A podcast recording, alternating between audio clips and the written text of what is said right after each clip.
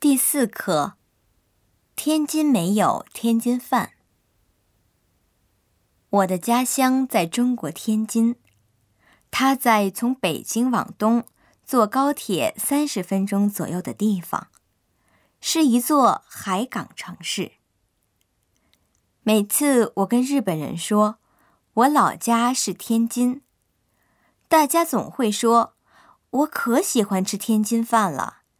天津栗子好好吃啊，什么的。但其实，在天津，并没有这种在热腾腾的蟹肉炒蛋上浇盖酸甜酱汁的天津饭。刚来日本的时候，去中餐馆吃饭，看了菜单后，不由得就点了这道天津饭。尝过后觉得。